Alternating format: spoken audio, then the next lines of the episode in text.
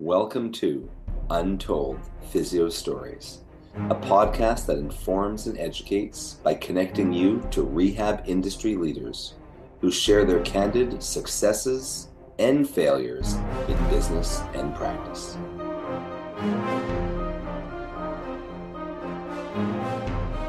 This episode of Untold Physio Stories is sponsored by Edge Mobility System.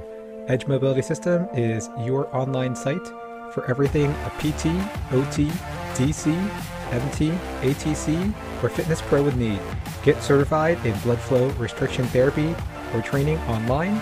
Check out our full modern manual therapy seminars, ISTM toolkit, edge suspension trainer, portable tables, and more. Untold Physio Stories listeners can save 10% by going to edgemobsys.com. That's E D G E M O B sys, S-Y-S dot com slash untold to save 10% off their first purchase. Edge Health and Tech Solutions. We do websites that work for you and give you an edge over the competition. Did you know that you have less than 10 seconds to capture someone's interest in your website before they click away? How about the fact that most people are accessing your website from their phone? Save thousands and get a fully mobile, appealing, and SEO optimized website linked to your social media, email list, and Google My Business. All for one low price and no monthly fees. Why not keep doing what you do best in your business and allow us to handle the tech side? Let's get started. Find us at edgehealthandtech.com. One. Welcome back to Untold Physio Stories. I'm one of your hosts, Dr. E, with Modern Manual Therapy, Edge Mobility System, and Modern Rehab Mastery, our four month online mentoring program. And my co host is Dr. Andrew Rothschild with Modern Patient Education. We should just, you know, I should just use that intro all the time so we don't have to say that over and over again. Yeah. Who would know uh, other than us?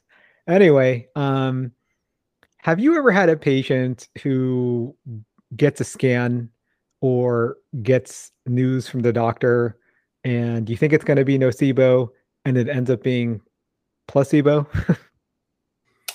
um not very often. Maybe I've had one actually probably it seems fairly recently, but before that, usually the opposite. Yeah, it, it is usually the opposite. Normally when someone says they have a scan, uh, I think I usually first caution them not to get a scan, and I tell yeah. them why. That you know, people who get a scan normally do worse um, when studied. You know, two equal groups with the same non-specific neck or back pain. The group that doesn't get a scan and has the same kind of physical therapy, education, and exercise does not do as well typically as the group that does not get a scan. And you know, I explain to them for for your listeners who are not aware of this that basically it's it's frustrating to get a scan because if you have pain and you want answers and the scan is negative then you don't get answers.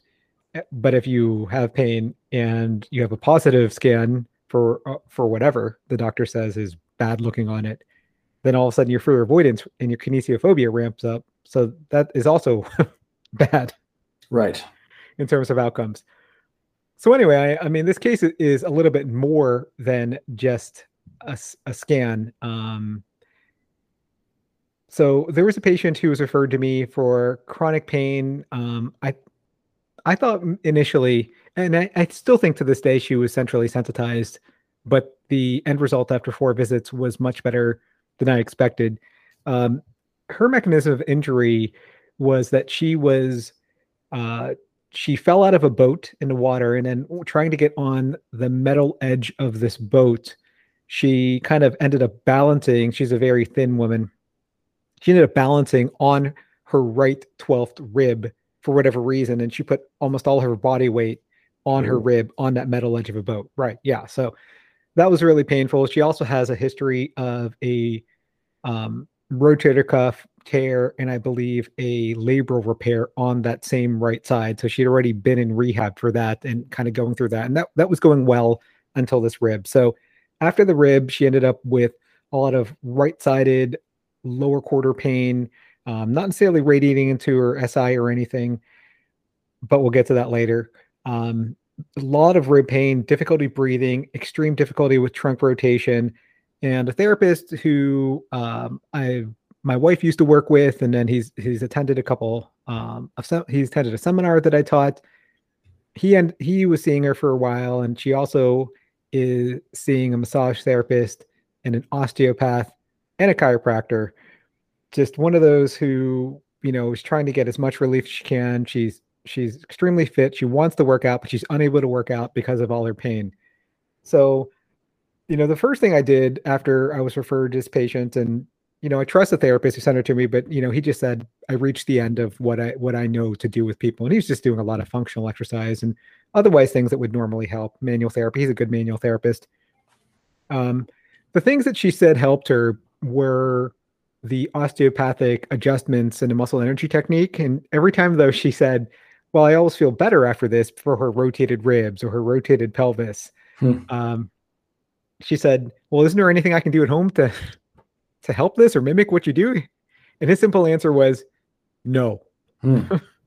so that uh, that got me laughing and also simultaneously upset me um, because I said there's always something you can do and you know, a lot of what the first session was, and almost um, the first couple sessions was uh, quite a bit of deprogramming because in the past she had gone to several PTs and chiropractors for chronic SI pain.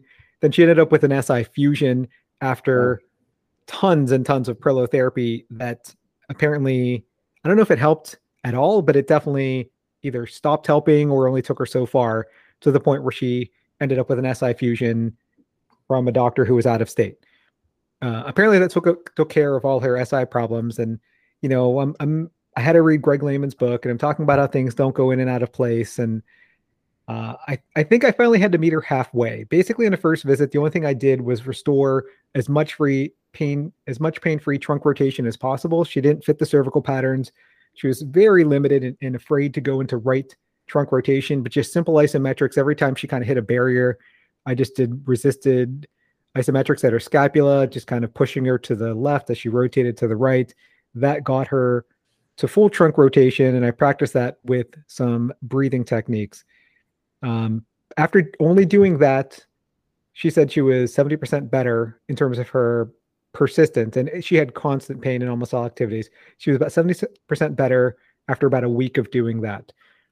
Um, that 70% she kind of held on for another two to four weeks because I was only seeing her every other week.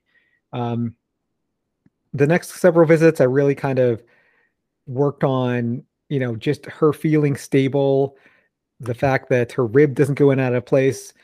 After the first visit, all her diffuse pain was really localized uh, at the posterior rib. So instead of doing, um, because I suggested taping just to kind of neuromodulate it, And she said she's already tried taping. So all I did was when she was breathing or when she was rotating either anteriorly or posteriorly or doing rows, which she felt that same kind of local rib pain now at the costochondral junction. All I did was I pinched the skin. I just slacked it like a, you're just giving someone like a little pinch. And that took most of the pain away. That was easy enough technique for me to teach her. Um, on the third visit, again, she's about 80% better now, really happy with her progress, back to working out um, some of the only pain she had was with breathing and, and deep inhales. And she was really fixated, as she was in all visits, that her rib was out of place.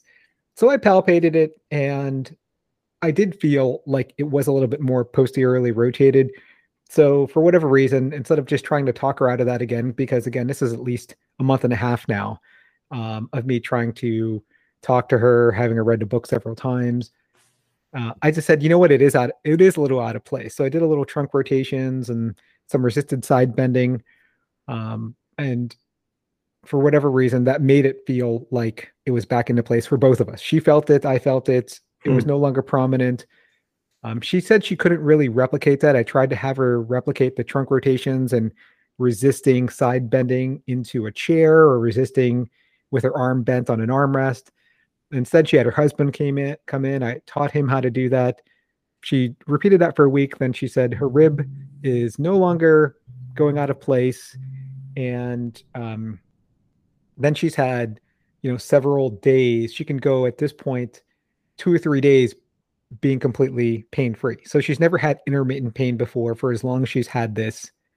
And that's why I think she maybe wasn't centrally sensitized, other than but she had some very strong maladaptive beliefs about her rib. And I think that if I hadn't if I hadn't met her halfway and said that her rib was out of place and then shown her way to put it back into place like she always wanted from the osteopath, I don't think that I don't think we'd be that we're we were today at, with the intermittent pain.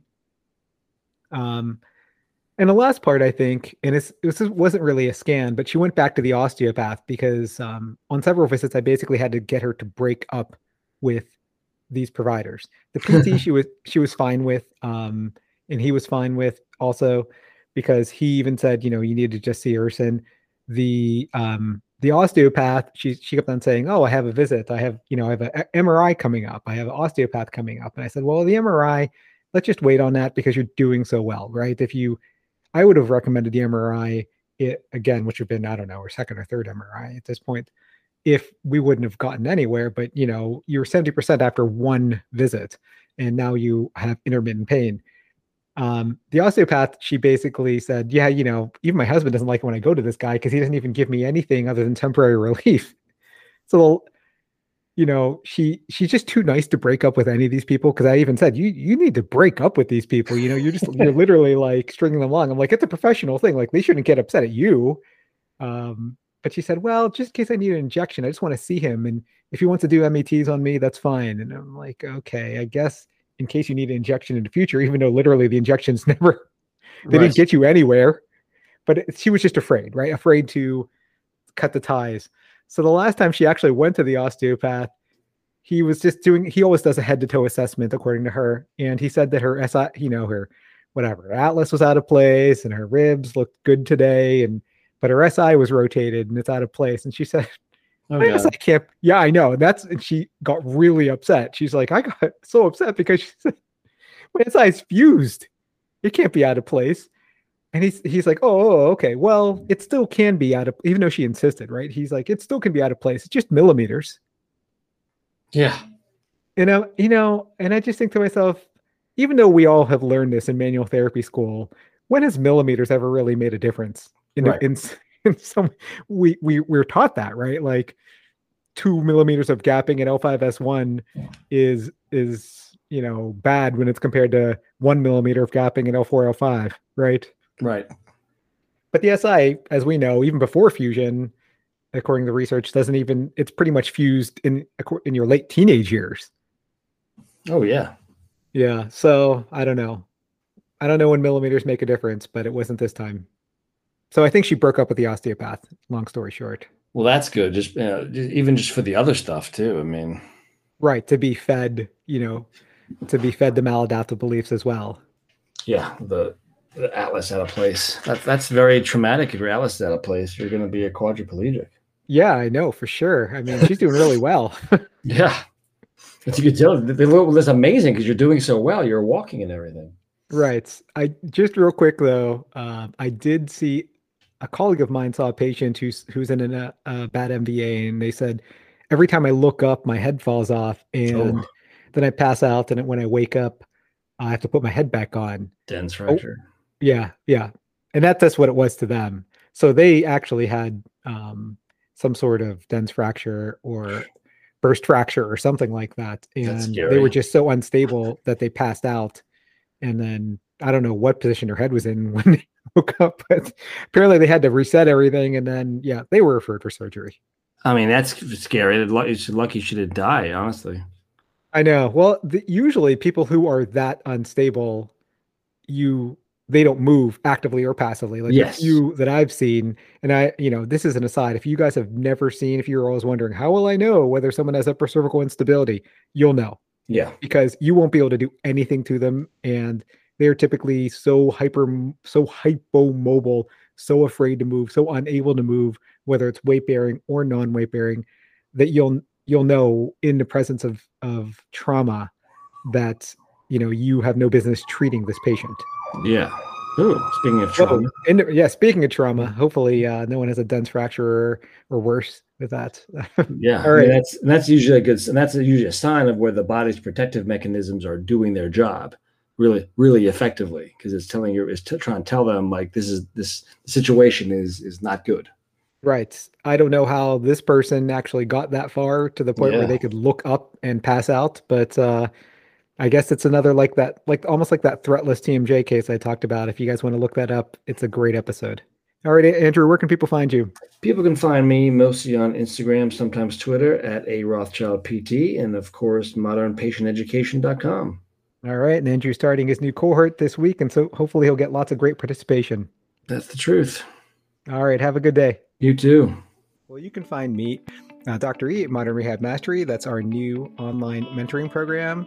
It includes modern manual therapy, modern patient education, and modern strength training. It's three months with three mentors. So, one month with each mentor, four weeks, tons of modules, lots of CEUs, learn at your own pace for a month, then move on. Um, so, go beyond the seminar. You also get chat room um, with your mentees and mentors and live Q&As every week.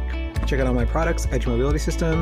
We have the new Edge ISTM toolbox that includes the Edge Mobility Star and the OG Edge Mobility tool, our Edge Restriction System BFR cuffs. That's part of Dr. Kyle Coffey's Strength Training BFR certificate.